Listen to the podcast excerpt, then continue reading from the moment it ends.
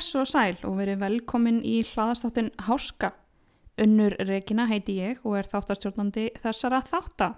Gleðilega förstu dag og það er ógeislegt veður en ég vona samt að þið náið að njóta dagsins. Ég myndi bara að vera inni ef það er möguleiki. Ég ætla að minna ykkur á að fylgja Háski podcast á Instagram.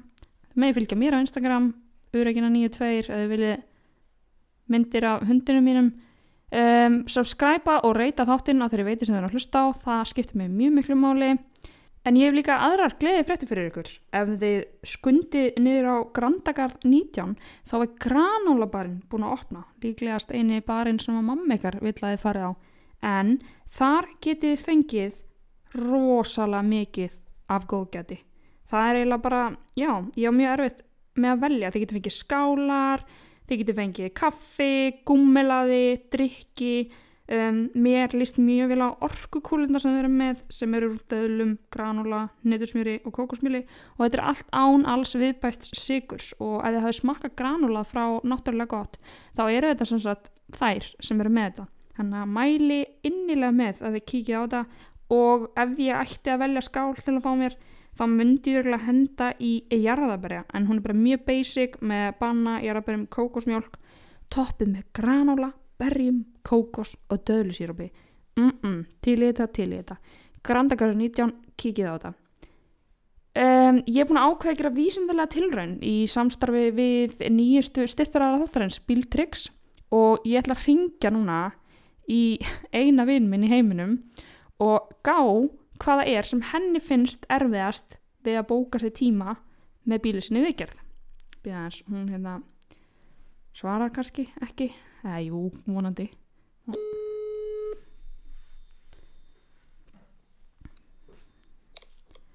Veitu, hvað gerði ég til að verðskulda símdal frá þig?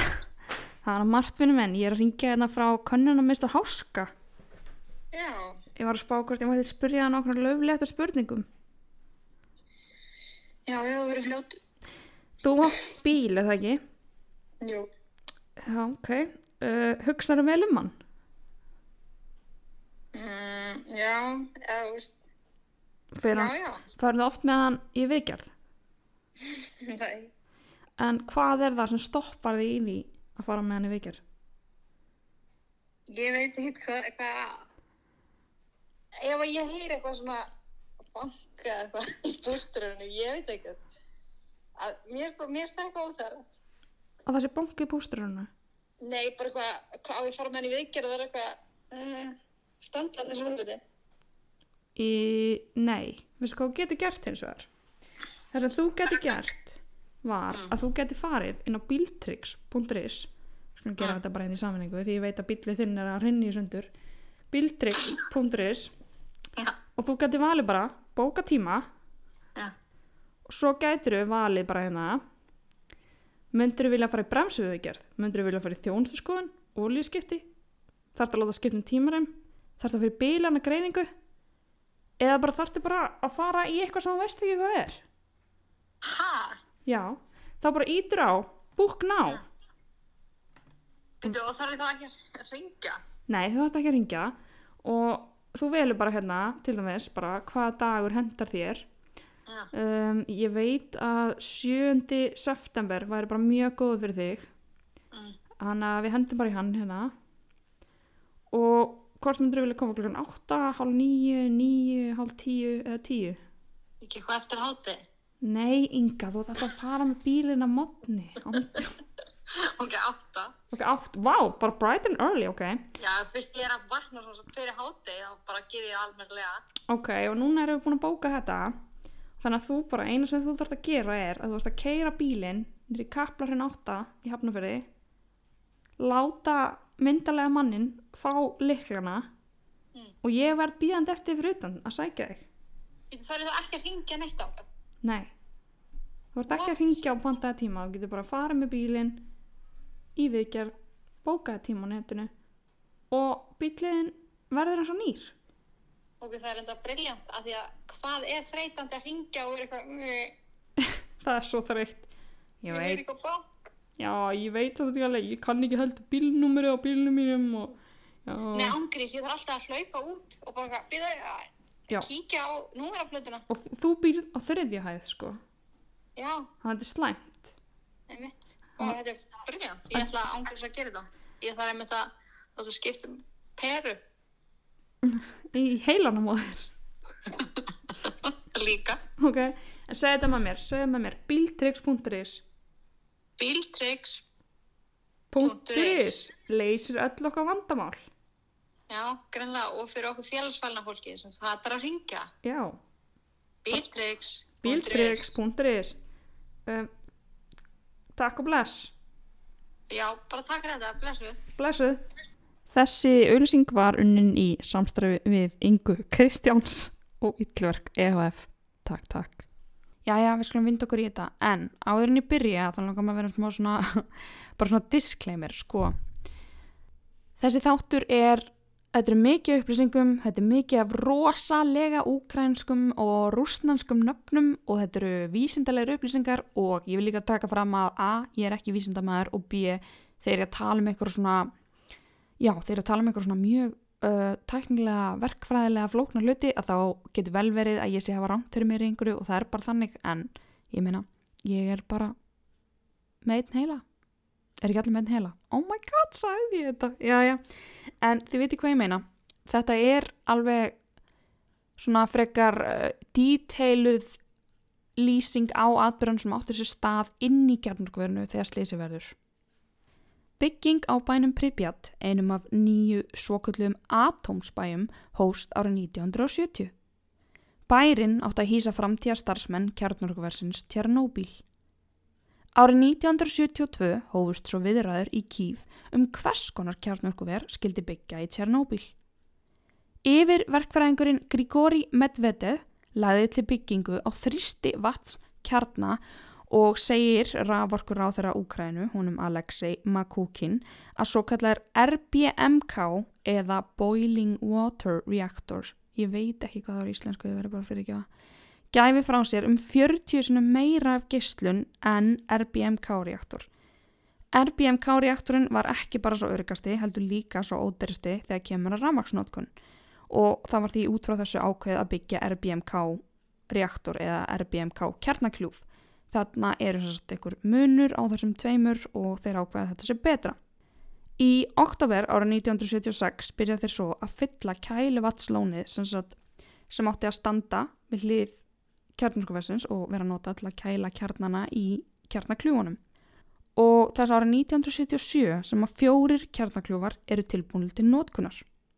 Árið 1979 var Pripyat formlega orðin borg.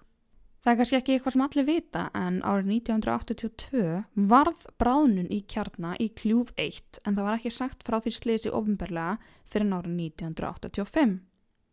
Kljúfurum var bara lagaður og settur aftur í nótkun innan fána mána. Í desember árið 1983 var byggingu á Unit 4 í Tjernobyl lokið og kjarnorkuverið var starrakt þann 20. Þessu var sagt frá fréttum þann 22. desember og var þetta gleði dagur fyrir starfsmenn verskmiðunar.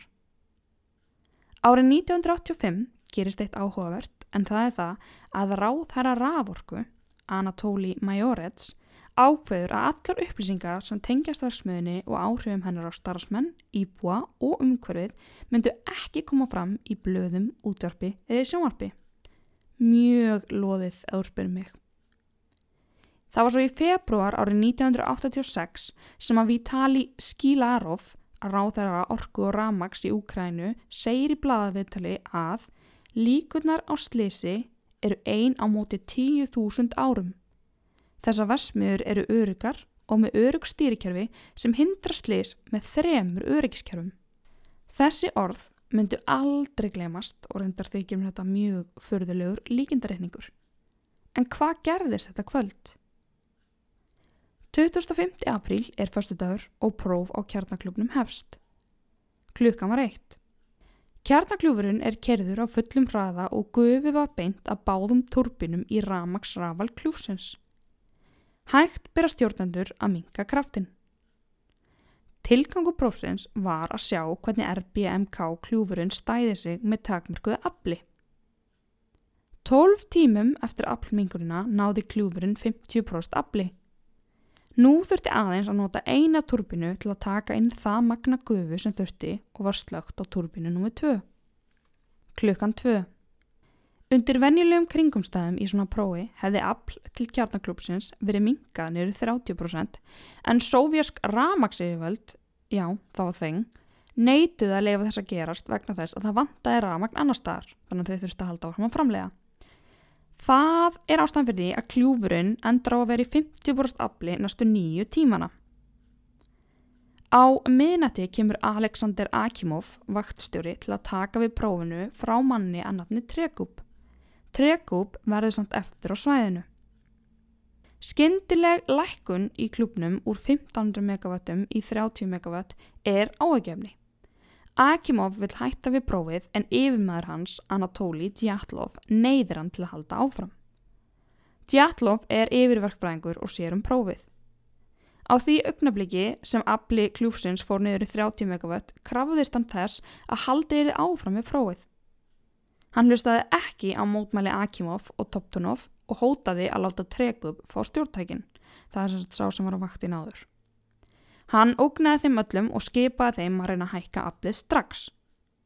Aflið var því stabílt í 200 MW um klukkan 1 og reys ekki herra. Sko, kannski skjótaði inni að þarna er þeir reyna framkvæmda próf, það er náttúrulega yfirmenn sem vilja að þetta próf sé gert svo að sé hægt að keira veist, þetta kjarnorkuver bara í fullum gangi og það sé ekki það, þannig að þeir vilja klára það, þeir vilja ekki hætta við það því það var búið að þurfa að hætta nokkur svona við það. Þarna er nú samt öll viðvörunarkerfi farin að láta vita af sér og þeir bara fara fram hjá þeim. Þeir voru svo hrættur um að það þurfti að hætta við prófið og ekki síst við viðbröð Akimós. Slögt er á automatískri lókun vegna lás vatsmaks og missis á báðum turbinum. Þeir voru í vandraðum. Stjórnandi keiri kljúfinu upp í sjöpróstafl með því að taka allar sex stjórnstangir úr kljúfnum. Þetta er skýrt brot á reglum þar sem kljúfurinn er ekki byggður til að starfa við svona látt afl. RBMK kljúfurinn er óstabíl þegar kjarni hans er fullur af vatni. Stjórnandi þannig reynir að taka við flæði vatsin sem var að koma tilbaka úr turbinunni en þetta var mjög erfitt vegna þess að pínu litlar hitabreitingar geta valdið miklum söflum í afli. Þetta tókst ekki og vatnið flætti og kljúfurinn var óstabiliri með hverju sekundu. Valeri Ivanovits, Pero Voshenko, yfirmaður í versmiðinni var stattur á hæð 50 skömmi fyrir sprenginguna. Hann var að vitna því þegar 350 kílór steipuklumpar sem voru ofan á eldsnittistöngum byrjaði að skoppa upp og niður og fann höggbylgunar í gegnum bygginguna. Þarna var komið róf í þristirrásir kljúfsins. Hann byrjaði að hlaupa niður stegana í 8.10 að stjórnarbygginu til að láta vita af þessu. Er hitast í reys og varð af hátt byrjuði loftbólur að komast inn í aðal pumpur kljúfsins. Kælikerfið byrjaði að sjóða inn í klubnum og afl jógst. Toptunov let Akimov vita þessu vandamáli og Akimov ítir á svo kallan AZ5 napp sem þýðir 5 styggs neðartilfelli.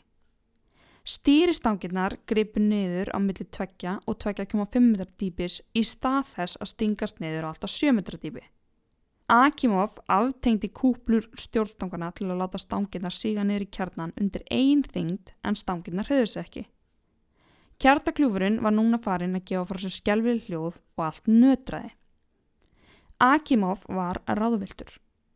Stjórnborð kjartakljúfsins gafti kynna að vassrensli og dælur væri að beila. Kljúfurinn nær þarna á þessu augnabliki 120 sinnum fullum krafti sínum. Allt geyslavirt eldsniti sundrast og þrýstingur frá allri umfram gufu sem átt að fara í turbinnar braud þrýstingsrör sem leti til sprengingar. Þúsund tonna lokin á kljúfunum liftast við fyrstu sprenginguna. Lósun geyslunar hefst. Loft kemst í kjarnáfnin og súrefni leiðir til grafítbruna. Málmur eldsnetisrörna kvarfast við vatnið. Þetta eru efnakvörf sem framlega vettni og þetta vettni springur. Önnur sprenging. Brennandi brak og rustl flýgur upp í loftið og lendir á þaki Tjernobyl Unit 3. Sko, það var varðlega hugað að þessari vettnisprengingu í skýslu Sovjetríkjana um slesið en í rannsókn á vegum bandarískra stjórnvalda var hins vegar komist að þeirri niðurstöðu að önnu sprengingin hafði með mikla þýðingu og uppaflega skýring á slesinu væri raung. Það var einhver prófessor við Harvard Háskóla í bandaríkjunum sem sagði að þessi önnu sprenging hefði bara í raun og veru verið lítil kjartnáksprenging. Sprengingin verður og loftið fyllist að reiki, ramagn verið af og aðeins batterískerðu neyðarljós loga.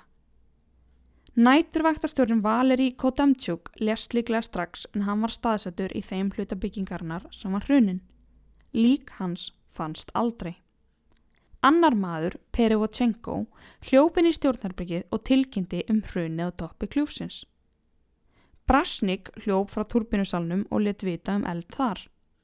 Brasnik, Akimov og Palamartjun hljópu þá inn í salin og sá brak og rústir um allt á svont mörgum litlum eldum. Akimov ringdi á slökkustöðuna og í yfir menn kjarnorkuversins þar sem hann baðum að ramagn er sett á svo hægt væri að kveikja á kælikerfi og fjarlæga vettni og ímsar aðrar neyðarástaðanir gerðar til að stabilisa kjarnorkuverið og ná utanum skemmtunar. Allar símalínur í verinu voru óvirkar og þess vegna sendi Akimov Palamarchuk til að hafa samband við Gorbachenkov. Þá komu Kudræftjef og Proskúrakov aftur tilbaka og sögði Akimov og Djatlov frá skjálfilegum aðstæðanum allt um kring. Akimov var fastur á því að allt var í lægi með kjarnakljúfin og skipaði tveimur mönnum að kveikja á neyðar og vastalum. Svo sendur að mannanafni Metlenko að turbinusalunum til að hjálpa með að opna kælikerfislokur og var gert ráð fyrir að það myndi taka minnstakosti fjóra tíma við hverja loku.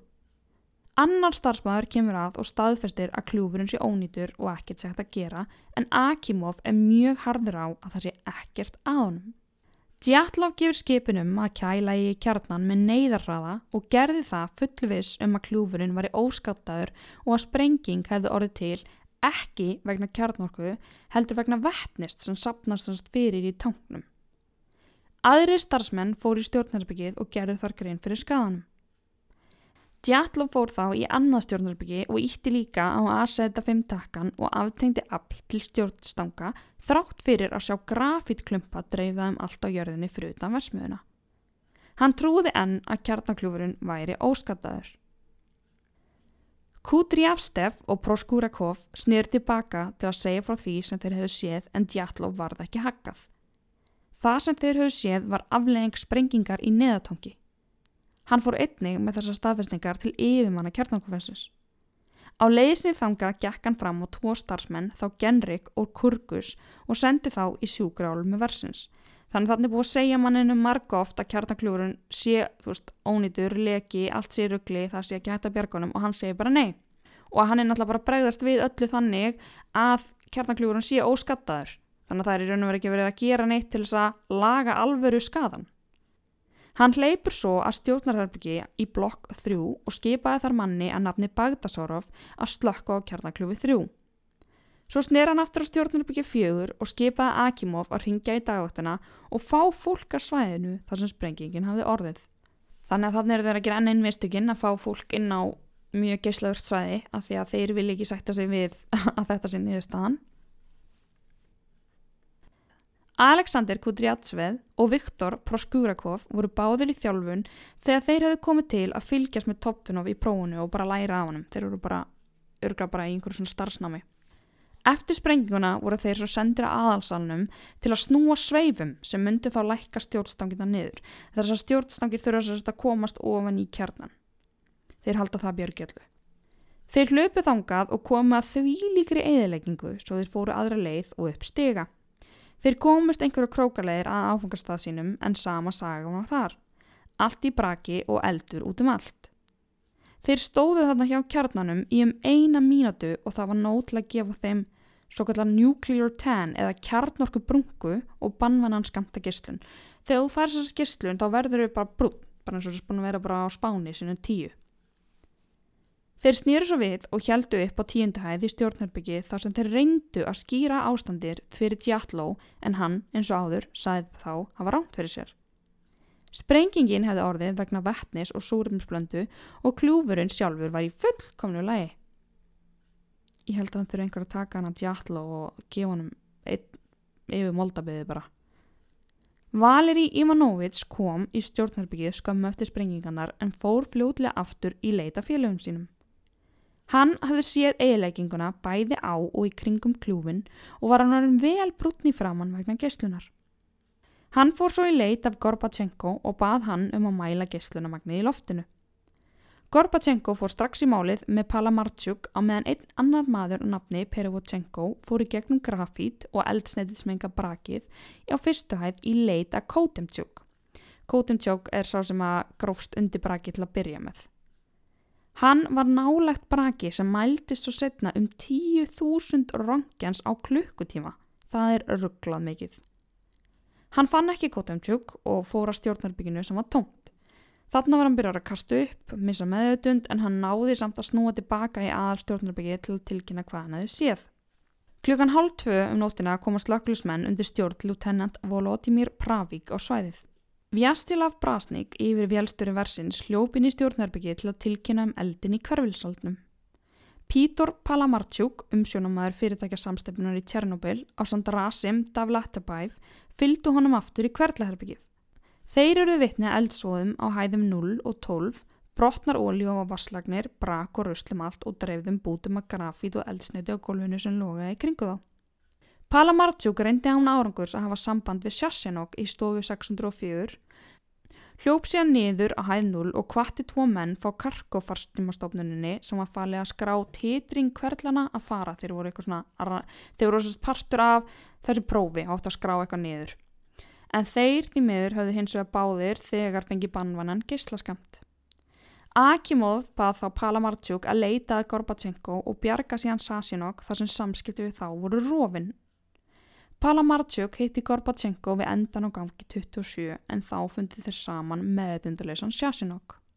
Alexander Júfchenko var stattur á skrifstofunni á milli kjarnaklufa 3 og 4 og hæð 12.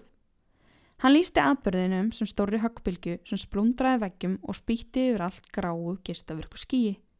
Allt var svart. Hann hitti illa brendan starfsmann á leysinum verið sem grátt baðan að hjálpa sér að bjarga Kótemtsjúk en það reyndist fljótt ómögulegt þar sem byggingin sem Kotentjúk hafi verið inn í stóð ekki lengur. Júftsenko og annar maður, Júri Trekub, hlöp út í byggingunni og sá að helmingin af henni rinja og yfir kjarnakljófnum var blátt glóandi ljós. Þeir fóru afturinn í bygginguna eða, já, þann part sem enn stóð og hittu Valeri Perevotsenko og Nemana 2. Nemunum var svo skipað af Annakort Jatló eða Akimov að lækka stanginnar með handabli. Hann er sérst ennþá bara í þessu að reyna að koma þessum stýristöngum ofan í kjarnan. Trekup fer þarna til að lýsa skadanum í stjórnarbyggið. Þrátt fyrir útskýranir Júvtjenkovs um að það væru engar stjórnstangir eftir klifuruðu þeir fjórir inn stegagang upp á hæð 35 til að sjá skemmtinnar. Júvtjenkov hjælt ofinni risastóri hurðinni að kjarnakljúfnum og hinnir þrýr reynda að finna stýringarnar á stöngunum. Það leið þó ekki meira en ein mínúta frá því að þeir komin í salin og þeir voru allir orðir útsettir fyrir meira en bannvænu magni af gislun. Þeir gáttu svo ekkert gert og snýru við vel brúnir eftir kjarnorkuna. Þessir þrín menn voru þeir fyrstu til að deyja á spítalanum í Moskvu. Júftjenko fór ekki alveg inn í salin en fekk samt beta og gamma brunasár á vinstri öll sína, kálfa og mjöðum. Það var setna komst að því að hann hefði verið útsettur fyrir 4,1 á sívert. Um klukkan þrjú um nótina byrjaði hann að kasta mikið upp og klukkan 6 gata hann ekki lengur gengið. Hann eitti ári á spítala í Moskvu þar sem hann fekk ítrekka blóðgjafir og undíkjags margar húðíkjaraslur. Klukkan hálf tvö koma slökkvölusmenn frá Pripyat. Grigori Kamel, bílstjóri inn slökkvölusbílsins, lísti síðar hvað gerðist. Við komum að nefn kortur í tvö, við sáum grafít um allt. Mísa starfsfælega minn spurði, er þetta grafít? Ég sparkaði því burtu en einn annar maður tók það upp. Þetta er heitt, saðan. Bútarnir að grafítinu voru mismöndur á stærð, sömur stórir, aðri litlir. Við vissum ekki mikið um geyslaverkni. Meir sé að þeir sem hafðu unni áður í verinu hafðu enga hugmynd. Það var ekkert vatn eftir í bílunum. Missja fór og fylgti þá og við reyndum að miða á toppin. Svo voru það strákaðin sem fór upp á þaki sem dói. Vastík, Kolja, Volóidja, Pravik. Þeir fór upp í stegan og ég sá það aldrei aftur. Anatóli Sakharov, slakkulismæður sem hafi verið við störf í Tjernobyl síðan árun 1980 hefur aðra sína á málið. Ég man eftir að hafa grínast við hérna. Það lítur að vera mikið magna gæsleverkni hér. Við verðum hefnir ef við lifum af til morguns. 20 árum eftir slísið segir hann að slökkulismennir frá stöð 2 hafi verið með þetta um áhættuna.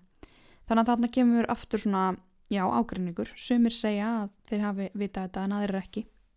Auðvita vissum við það, segir hann. Ef við hefðum fyllt reglun þá hefðum við aldrei farið nálat kjarnanum. En þetta var skilda okkar. Við vorum eins og kamikaze hermenn. Klukkan tvö skipaði Djatlov Akimov að setja vatn ofin í kjarnan og með Gorbachenkó fóru þeir til að skoða verksmiðuna utan. Þrátt fyrir að sjá grafít um allt trúði hann enn að kjarnakljúðurum var heill. Sko þetta grafít er onni í kjarnakljúfnum, þannig ef hann springur þá fer það út um allt. Þeir snýru svo aftur í stjórnarbyggið. Klukkan 5 var Djatlov veikur og hann og Gorbachenko fóru saman í sjúkrálmuna. Klukkan kortur yfir tvö kalla Pripyat Ministry of Home Affairs eftir neyðarfundi. Það er ákveðið að skipulegja vegatálma til að hindra bíla í að fara inn eða út úr bænum. Óskar eftir aðstóð lögreglu. Þúsundu lögreglubíla koma og eins með slakkulismennina þá vissu þeir lítið um geyslaverknina á svæðinu og voru ekki neinum búningum eða neinu sem gæti í raun og veru vendað á. Brúkanov yfirmaði kjarnarokvæsins kemur á svæðið. Akimov greinir frá alvarlegu slísi en segir að kjarnaklúðurinn sé heill. Hann er brennfað þar. Verið sé að slökva elda og að neyðar vaspumpa sé í bíkjar til að dæla köldu vatni ofan í kjarnan. Vegna skorts á viðeigandi tækjum og tólum til mælinga gera þeir mikil mistök og vannmeta geyslaverknina á svæðinu. Prúkanov ringir í Marjan, yfir mann í kjarnorkiðinaðinum og segir frá sín Akimovs aðstæðum. Marjan sendir þessi skilabóðu lengra upp keðina til Frólisef sem ringir í Latimar Dolgík sem ringir svo í Gorbachev. Gorbachev var þarna fósiti sóðrykjuna. Klukkan fjögur gefa þeir svo skipunum að vatni skuli dælt í kjarnan. Til Jatnikov, slökkvölistjóri, hefði samband við Akimov til að finna út hvað var að gerast fyrir slökkvölusmennina sína. Akimov sendir honum mann til að mæla gestlun. Yfirverkverðingun Fómin kemur á staðin. Akimov greindi frá eins og áður óskottu um kjarnakljúf en skemmtum á neðarvastanginum. Fómin skipar að dælt sér vatni í kljúfin sem var verið að gera. Hann heldur áfram að þrýsta á starfsfólk að setja vatn í kjarnan og færir meira fólk á staðin í stað þeirra sem voru að veikjast vegna gesslunar. Eftir að Djatlov fór skipaði fóminn Sýtnikov staðgengli Djatlov að klifra upp á þakkið af Unit C og kanna með kljúfin. Sýtnikov hlýðir bara og hlýtur þess vegna bannmænan skamt af gesslun. Hann fer svo tilbaka og segir fóminn og Bríukanov að kjarnakljúfurinn sé ónýtur. Stjórnendur neituði hins vera trúanum og skipuðu enn og aftur fyrir að vatni er þið áfram dælt. Vatnið hins vegar flætti bara gegnum rofnar lagnirnar og inn í neðrið það í kjarnarkoversins. Þar með barst gerstlavert efni þangað og í raun um allt bara. Klukkan 6 var Akimov skipt út af Vladimir Babichev en hann á samt Toptunov varð eftir á svæðinu. Trúandi því að vassflæði til kjarnans var í blokkað einhver staðar af einhverju loku þá fóru þeir inn í hálf ónýtt vassherbyggi á hæð 24. Þeir opna svo einhverja lokur og eru þarna með vatnumbann njám sem er blandað eldsneti. Þeir ná að opna tvær lokur en vegna geistlaveiki voru þeir ekki með næjan styrk til að opna hínar. Akimov og Toptunov eigða nokkrum klukkutímum í að reyna þetta. 37 slökkulsötir með 186 mönnum hefði nú verið kallaðar inn. Allir eldar voru slögtir að undanskildum eldinum inn í klúpnum sjálfum. 286 menn halda samt áfram vinnu við uppbyggingu á kjarnaklúum 5 og 6 á þessum tíma. Það er ekki bara eitthvað, herru strákar, við viljum bara hérna stoppa vinnu í dag, það er eitthvað kjarnarkurslis. Það er bara áfram verið að vinna við að koma þessi kjarnarku verið í gang. Síðan um kvöldið er svo svona nefnd sett saman af ríkistjóninni og leitt af manni að nafni Valeri Legasov Þau eru mjög hissa á bitunum að grafíti sem þau sjá liggja um allt er þau koma en það er mjög góð vísbendingum að það hafi í raun og veru orðið sprenging í kjarnakljópnum sjálfum, ekki í einhverjum neyðartanki. Í kjálfarsprengingarna söpnuðust margir íbúar pripjat saman á brú rétt utan við borgina sem gaf gott útsýni yfir kjarnarkoverið. Þetta fólk talaði um fallega loga í öllum litum regnbóðans. Það var brennandi grafítið. Þau töluðu einnig um hvernig logarnir risu herra en reykurinn Það sem þau vissu ekki var að vindurinn sem sögðu kringum þau bar með sér mikinn skamta gistlun. Af öllum þeim sem stóðu á þessari brú þessa nótt lifði engin af. Hún er því oft kölluð brú döiðans. Nokkrum klukutímum eftir slísið skrifaði ráðherra Raforku Alexei Makúkin leinileg skilabót til sovíska kommunistaflokksins þar sem hann útlistar öllu sem gerst hafði. Hann lísti því að orðið hefði sprenging gefur hluta kljúfsins, vekkir hefur hrunið og starfsfólk var að breðast við með því að kæla svæðið. Hann tók einni fram að engin þörf var í að rýma bæin Pripjat. Ljúbov Kovalevska var í Pripjat þetta kvöld. Þegar hún vaknaði morgunin eftir hafði móðir hennar orðað því að skrítin hljóð hefði heyrst frá kjarnorkuverinu um nóttina. Í viðtali sem gefa var út árið 1987 sagði Ljúbú frá því hvað hún sá þetta kvöld. Allir veginnir voru þaktir vatni og einhverjum hvítum vögva.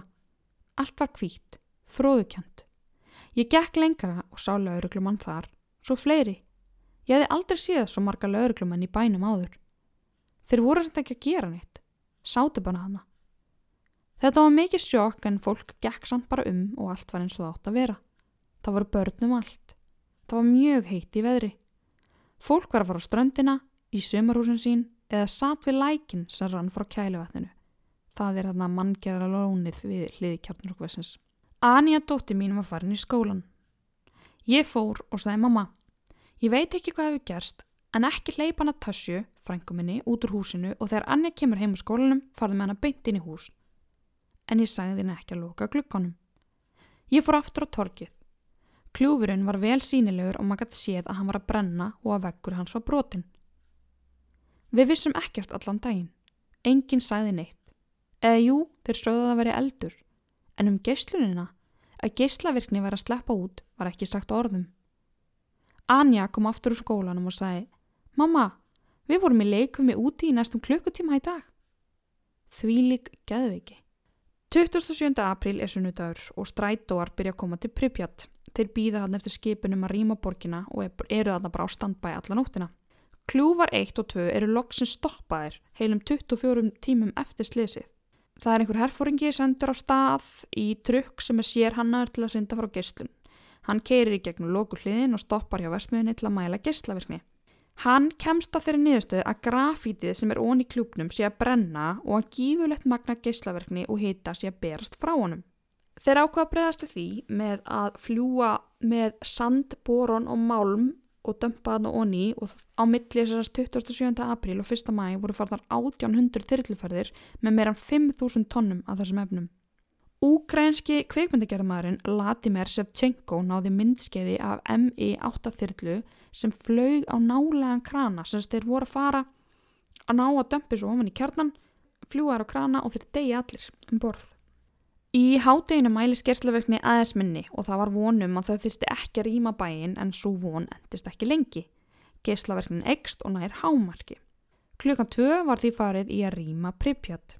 Íbúum voru gefnið tveir tímar til að satna saman eigum sínum og rýming 43.000 íbúa tók þrjá og halvan tíma og notar voru til þess 1200 rútur frá kýf. Íbúar munna að allir voru að flýta sér en enginn var að panika. Þau voru beðnum að hafa bara með sér dót fyrir 23 daga, smá mat, nærfödd og skilriki. Rýmingatilkynningin hljómaði eitthvað með einn svona. Atvið íbúar Pripjat Bæjarstjórnin tilkynir ykkur að vegna slissis í Tjarnabíl er geyslaverkni í Pripjat. Kommunistaflokkurinn, yfirmenn og herrmenn er að taka nöðsileg skref til að spórna við þessu. Til þess að halda íbúum örgum og heilsu þeirra setjum við börnin í forgang. Við þurfum að rýma bæin tímabundið. Frá 27. apríl verður hver íbúðablokk með rútu og þar verður laurugla og borgarfulltrúar. Það er mælt með að þið takjum ykkur skilriki, eigur ykkar og smá mat, bara til vara. Ákveðið hefur verið hvaða starfsmenn þurfa að vera eftir til að vinna í prípjátt. Öll hús verða vöktu á lauruglu á meðan rýmingu stendur. Félagar. Þegar þið fara úr húsum ykkar sem er bara tímabundið gæti þess að slakka ljósunum, vatni og öllu ramagni. Loki glukkum. Vinslast haldi rá ykkar í þessari tímabundinu rýmingu. Það var svona 28. apríl sem að starfsfólk í Forsmark kjarnorkuverinu í Svíþjóð nema hættulega hækkuna geyslaverkni þetta fannst uppálega í svona regluböndu eftirliti en það var sérst verið að svona, já, bara fara yfir sérst född starfsmanna og það var verið að kanna sóla á skó mann sem vann í kjarnarverkverðinu og þeir reyndust mjög geyslaverkir. Þannig að þarna er geyslaverknin frá Tjernobyl farin að berast þangað. Í sjónarpinu kemur frétt um slissið að verið sé að breyðast afleggingum slissins og verið að veita þeim hjálp sem þurfa. Ríkisnefnd hefur verið stopnuð, bara, þetta er bara að spila mjög bara lítið og ekki mikið stress en Allar útarsendingar í ríkinu voru stöðvar og það var aðeins spiluð klassísk músík sem er enda mjög algeng aðferð til að búa almenning undir tilkynningu um harmleik. En mjög fyrirlegt að gera þetta. 29. apríl, þriðu dagur. Frett nr. 6 í kvöldfréttum sagði frá að tveir hefur látist í slísinu að hluti að kjarnaklubnum var ónýtur og að Pripjat og þrýr aðri nála í bæir hefði verið rýmtir. Fyrstu upplýsingar sem bárust til eins vestrana heims var á þriðutarsmotni þegar öflugur bandarískur gerfinhautur sendi myndir til Washington af Tjernóbíl. Þeir voru í væg og áfalli að sjá að þakið var sprungi af og það raug ennur klóandi massanum. Fyrstu myndir frá Sovjetríkjónum á Tjernóbíl voru vel reytskoðaðar og reykurinn var fjarlæður af þeim áður en þær voru byrtar í fréttum. Pólsk yfirvöld ákveða á þessum tíma að dreifa jóðtöflum í norðausturluta landsins til ungbarna og barna til að venda þau fyrir skjaldkirtilskrafaminni. Pælið í þessu samt. Þú veist, þeir bara eitthvað svona, já, við ætlum að hafa þessa frétt nummer 6. Þú veist, frétt sem að við erum með nummer 6 er bara eitthvað Magnús Linur Freyðarsson eitthvað, sjáu grísin, hana Jóhannu, hún kann að standa á höndum. Þú veist, bara eitthvað svona á meðan að þeir bara eitthvað, já, herðu, hérna kjarnarku er okkar sprakk en það er allt í góðu og photoshopa myndirnar á þannig að þeim er hlifti blöðin, mista magnað.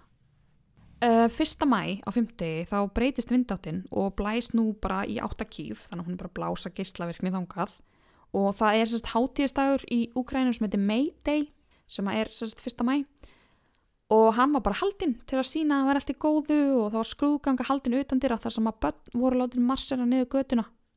Þeir, þú veist, ég skil ekki en á meðana það var verið að gera þetta Þá tóku sóvíski ríkisbubbar börni sín frá Kíf og öðrum svæðum sem ógstafað af en þeir lefðu þessu samt að gerast. Bara að krakkar voru bara hann í skurðgöngu og bara lofti geyslavirt. Viku eftir slísið var svo öllum leiksæðum í bænum Vísbaten í söðu Þískalandi lokað vegna mikilsmags geyslunar í loftinu. Það voru tvær hæðir af einhverju sem heita Bubblerpool sem er svona einhverju laugar sagt fyrir neðan kjarnan það voru notaðar sem stort lón til að knýja svona neyðar vaspunpur til að reyna að kæla þetta. Eftir hörmungna voru þessar laugar og kjallarinn komin á kaf vegna þess að alla vasslagnir voru bara rofnar. Rjúkandi grafitið, elsnetið og annað efni sem var meira en 1200 gráðu heitt byrjaði að brenna sig í gegnum golfið á kjarnaklúpnum og í bland við bráðna steipu bjóð þetta geyslaverkt efni sem að má í raun og veru bara líka við hraun sem kemur úr eldfjalli. Ef þessi blanda hefði bráðnað gegnum gólfið og ofan í vatnið hefði það getað allir alvarlega sprengingu sem myndi losa enn meiri geyslun út í umhverfið. Það var því nöðslegt að tæma laugina. Þrýr verkfræðingar buðið sér fram. Alexi Ananenko, en hann vissi sérst hvar lokurnar til að tæma laugin, laugarnar voru. Valeri Bespalov og Boris Baranov, en þeir áttu sérst að hjálpa honum með að koma ljósið að neins og væri hægt að aðtæmna sig en þetta ljós klikkaði strax og þeir þurfti að halda áfram í myrkri, oft undir vatni til að finna lókunar. Loksins opnuðist þær samt og vatni tæmtist. Allir snýrðu þeir aftur upp á yfirborðið og samkamt og hoppuðu allir af gleði er þeir heyrðu og tekist hefði að opna lókunar. Þetta er náttúrulega mjög hættulegt og þeir vissu náttúrulega að þeir var að vaða þarna inn í bara, já, geistlavirt efni. En þráttur að vaða í gegnum mengavatnið lifðu þeir allir þrýr af verkefnið og árið 2018 fenguður orði fyrir hugrekki frá úkrænska fósatunum Petro Poroshenko. Hann sagði að menninni þrýr hefðu glemst á sínum tíma og að sovjísk yfirvöld var enn að fela margt varandi slísið. Þeir hefðu nefnilega gefið út á sínum tíma að allir menninni þrýr hefðu dáið og verið grafnir í loku um syng kistum. Ananenko og Bespalov tóku við orðinu sinni en Baranov lest árið 2005. Nú þegar þetta vandamál var leist voru töluvert minni líkur á springingirði. Til að það myndi gerast er til bráðinn kjarnin að ná vassiðuborinu fyrir neðan kljúfin. Til að minga líkar á þessu var ákveðið að frista jörðina fyrir neðan kljúfin sem myndi líka gera grunninn stabilari. Þeir notuðu til þess gömul ólíubortaki og spröytuðu fljótandi köpnunarefni ofan í jörðina. Það var talið að um 25 tonn af köpnunarefni þyrti til að halda jörðinu frósinni. Þessi hugmynd var nú satt fljótlega tekin út á borðinu og að herbyggið þar sem kælikerfið átt að vera var fyllt að steipu. Byrjaði er að byggja í kringum ána í Pripja til að hindra það og hún mengist. Skólum í Gómel og Kíf er lokað og öll börn eru sendt annað. Þar með var talan á þeim sem þurfti að yfirgefa heimili sín komin upp í 500.000. 140.000 af þessum einstaklingum er ekki leift að snúa aftur heim. 11 dögum eftir slís kemur loks viðvörun í útvarpinu þar sem beðið fólk um að borða ekki grænt grammeti og vera innandir en eins mikið og mögulegt er. Ég veit ekki alveg með grænt grammeti alltaf sé af því að það er að ræktað úti. Ég veit ekki alveg akkur þau vildi ekki að fólk myndi borða það. 7. mæ kemur svo slökkulið og tæmir kjallaran. Hann var alltaf bara fullur af vatni, geyslavirku vatni. Það kláraðist ekki verið en 8. mæ og um 20 tonn af menguðu geyslavirku vatni var pumpað upp. Í verlun, ef kalla mætti það það, fekk hver á eitt slökkulismæður 1000 rúblur hver. Slökkulisfóringin voru Lótimir Pravík, eitt fyrsti sem mætti vara svæði deyr úr geyslavirki nokkrum dögum fyrir 24 ára ammælisett. Hann er laðið til hinstu kvílu í lokari syngkistu í Mítinskó kirkugarðinum í Moskvu. Hann fekk orðu Lenins og heti orðu Sóíska ríkisins. Staðfyrst er að byrjaði er að steipa í kringum kjarnakljúfin þar sem sérstaklega er held steipu undir kljúfin sem kemur í veg fyrir að kjarnin ná upp í vatnið.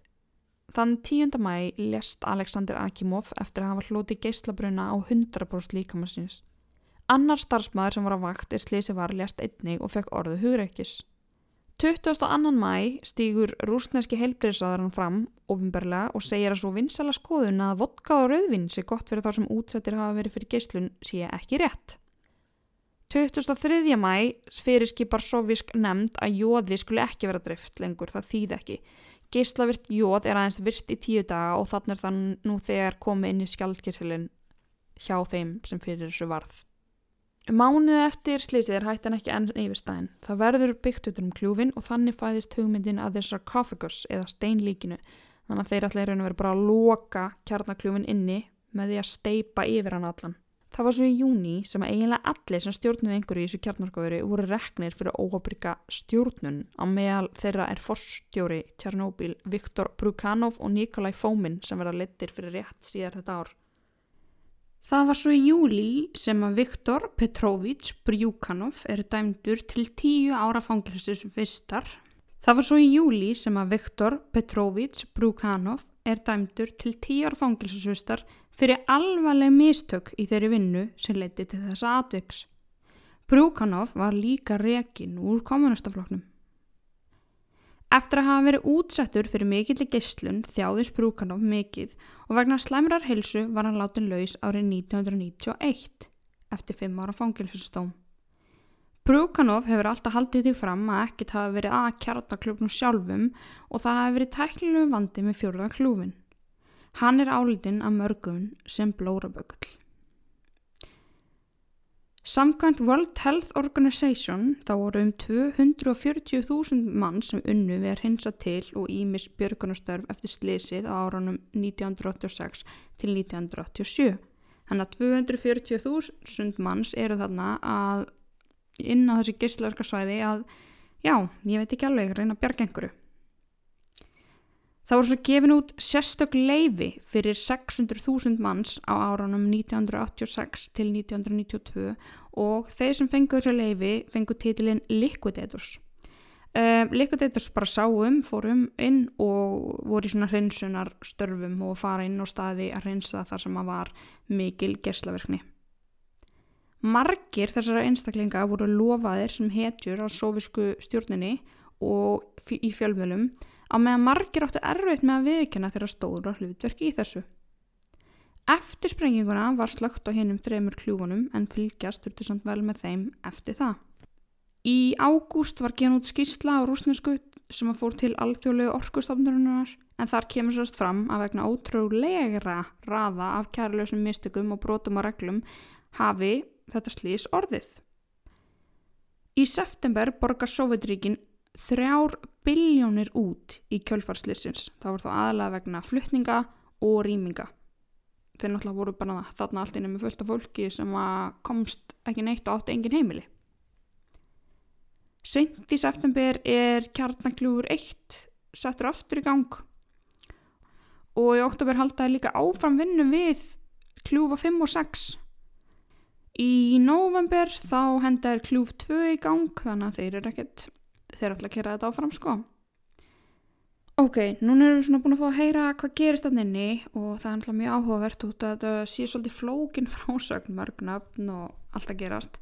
En það er margt annað áhugavert sem gerist líka eftir þetta eins og það að þeir halda áfram sem sagt með byggingu á kljú 5 og 6 þannig að þeir eru ekkert að fara að hætta við þetta og það er kljúfur 1 minnum mig sem er svo tengdur bara og þannig að þeir já, ætla að halda áfram með þetta Svo kemur í ljós að það er einhverjir vísindamenn sem segja bara, herðu, þið byggðu þetta, ég ætla að byggja þetta steinlíki hérna yfir og það er bara hanna til að, þú veist, endast í 20-30 ár sem er náttúrulega mjög slæmt því að hvað ætla að gera þá? Svo setna á þessu ári þá hætta þeir sagt, að allir er vinnu við kjarnakljúfana, það var verið að búa til 5 og 6 og það var ákveð að hætta því og þetta búið að kosta sko Sovjetríkin ekkert eðlilega mikinn pening bara í einmitt rýmingar að borga bara alls konar hluti sem komu upp í sambandi slis e, áhugaverðast mér að í Nóri þannig að mikil hefð þar fyrir að veiða reyndir og í Svíþjóð held ég líka.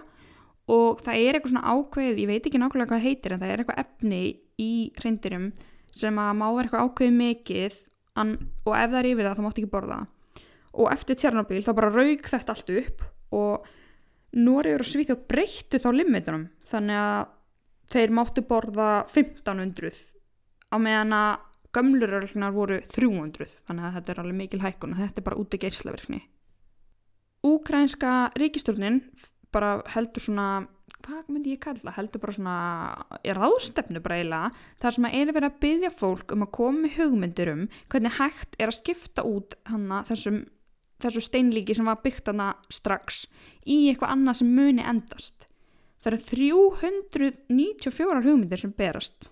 Einn er valinn og hún eitthvað með henn byggjast út frá því að vera með svona sliding arc, svona boga og það var eitthvað búið að rekna út að þau myndi gera þannig þá myndi starfsmennir fá minna af gestlum í sig heldur en þau myndi gera þetta öðru sí. Þannig að það er ákveð að gera það. Árið 2000 er svo sagt, síðasti kljúfurinn sem var eftir það er dreipa á honum sem er bara gott. Áhugavert líka er að 31. oktober 2008 voru fjórir handteknir fyrir að reyna að sko stela 15 tonnum af geistlavirkum eitthvað svona málmi og bara eitthvað svona scrap dóti bara frá svæðinu og þeir voru bara dæmtir í fangelsi og allir fannst þetta bara mjög alvarlegt en þeir voru ekki þeir einu sem voru að gera þetta. Að fólk var bara að fara að það og stela bara öllu steini letara bara heima hjá fólkinu sem bjóði pribjátt fólk var bara já ég ætla að taka þetta útvarp því að þú veist ég get selta á markanum. Þetta er útvarp frá Tjernóbíl og fólk náttúrulega af einhverjum fyrirlegum ástæðum vildi kaupa þetta og var einmitt bara að reyna að búa til eitthvað svona já, einhverja tekjur út frá þessu sem er mjög skrítið. En allt svona verðmætt eins og bílar og svona ráftæki og annað það var eiginlega bara allt sko eigðilagt, viljandi til að byrja með svo að hérna fólk væri ekki að stelsu út af því að það er til dæmis tveir einstaklingar sem að fóru inn á svæðið og þeir stálu bíl fóru bara alveg lengstan á svæði, mjög nálagt Tjernóbíl og þeir ætluðu bara, hérna, voru búin að setja alls konar dót í bílinn líka, svona gerðslavirt dót og ætluðu nú aldrei að gera sér góðan dag og fara að marka henni kíf og selja þetta. Þeir komust einhverja nokkra kilómetra án þeir dói og þegar að bílinn var mældur þá sagt, var gerðslavirkni 6.000 á röntgenskalunum. Þannig að, já þetta var kannski ekki gálegasta ránsverð sem ég hef heyrtum. Það hafa líka verið mjög heitar umræður um túrisma. Fyrst til að byrja með, eða kannski ekki fyrst til að byrja með, en 2011 þá hérna, byrjuðu úkrænski yfirvöld að leifa túristaferðir og það voru alveg bara meirinn tíus manns sem voru að koma aðna á ári og í blöðum var þetta bara eitt svona mest exotic tourist destination og alls konar svona mjög skrítið. Og það voru ekki allir sammála um þetta og svæðinum var lokað af því að það, þú veist, engin vissi heldur hver var að fá hann pening í vasan og hverju var þetta að skila inn og ríkistöndunum var ekki sátt. Þannig að 2015. november þá banna þeir alla, alla ferðamenn í Tjernobyl og það má ekki fara þarna og skoða þarna. Og það hafi engin rétt á því að rukka þarna inn það stó nú svo sem kannski ekki lengi því að 19. januar þá er Pripyat opnuð aftur fyrir túrustum og en það eru látni borga 130 dollara á haus til að fara þarna inn og ég veit ekki hvernig þetta er í dag ég veit ekki hvernig þú getur borga fyrir að fara þarna en ég til og með sá konu á TikTok um daginn sem á, einmitt er bara að vinna við þetta bara að fara með fólk að inn og sína þeim bara Tjernóbíl og Pripjat og alls konar herbyggi og sjúkrahúsið og ég, ég fatti þetta ekki alveg. En fólk er einhvern rosa búningum og þú átt ekki að fá eitthvað svona meira geyslun heldur en eðlilegt er eða eitthvað svona í svona aðstæðum. Þú veist þetta þarf að fara yfir eitthvað mikið til þess að þú verður eitthvað veikur en ég myndi nú ekki segja að þetta verður örugt sko. En þar sem að mitt teik á þessu ef nú erum við bara búin að vera að ræða rosalega mikið bara svona atbyrðin og, og hvernig hann var og allar svona stjórnarlegar ákvarðanir sem voru teknar hana eru bara eitthvað sem ég skil ekki neitt. Ég fatt ekki, þú veist, af hverju mátti heimur en ekki vita af þessu? Akkur fótoshoppaðir myndirnar sem þeir setja í tala um þetta mikið í fréttum? Akkur voru þeir ekki bara guð þetta er fólki okkar bara rýmuða núna bara veist, þó, þó að veist, þetta hefði kannski ekki verið svona elvalegt þá bara betra rýma svo að fólkið lifi af og sé ekki að eignast börn með alls konar heilsu vanda og líka bara fyrir fólki sjálf einmitt, bara aukinn tín á krabbaminni, aukinn tín á hinum og þessum sjúkdómum. Þú veist ég bara skil ekki að um leið og þetta gerðist átti bara að rýma bæinn og líka bara þetta var allt svo mikið leinimaks og þetta er ekki vildi bara helst að enginn viss af þessu og ég bara sko ef þið er ekki búin að horfa á þættin að Tjernobyl og stöðföð þá mæli ég svo innilega með því að því ég þurfti að halda mér í sófa minn úr pyrring emitt yfir því hvernig gengi var fram þegar kemur að þessu máli. Og ég bara get bara ekki ímynda mér veist, hvernig fólkinu að það leið. Engin vissi neitt, engin gætt trestninu það kom kannski einhver og sagði eitthvað já já við ætlum að gera þetta svona, þetta svona við erum að hugsa um ykkur. En hafa stundin bara blákallt að ljúa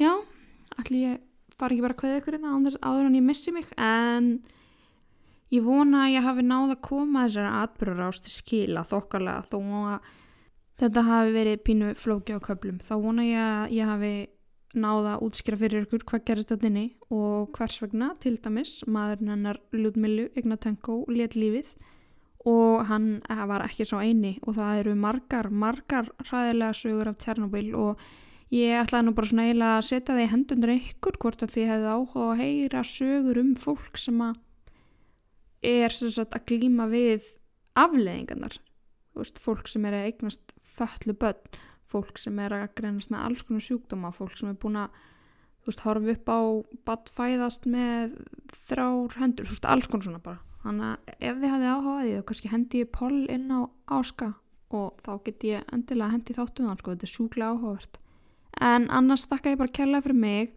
og ég ætla ekki að segja neyn svona flókinnöfn aftur í byli. Takk og bless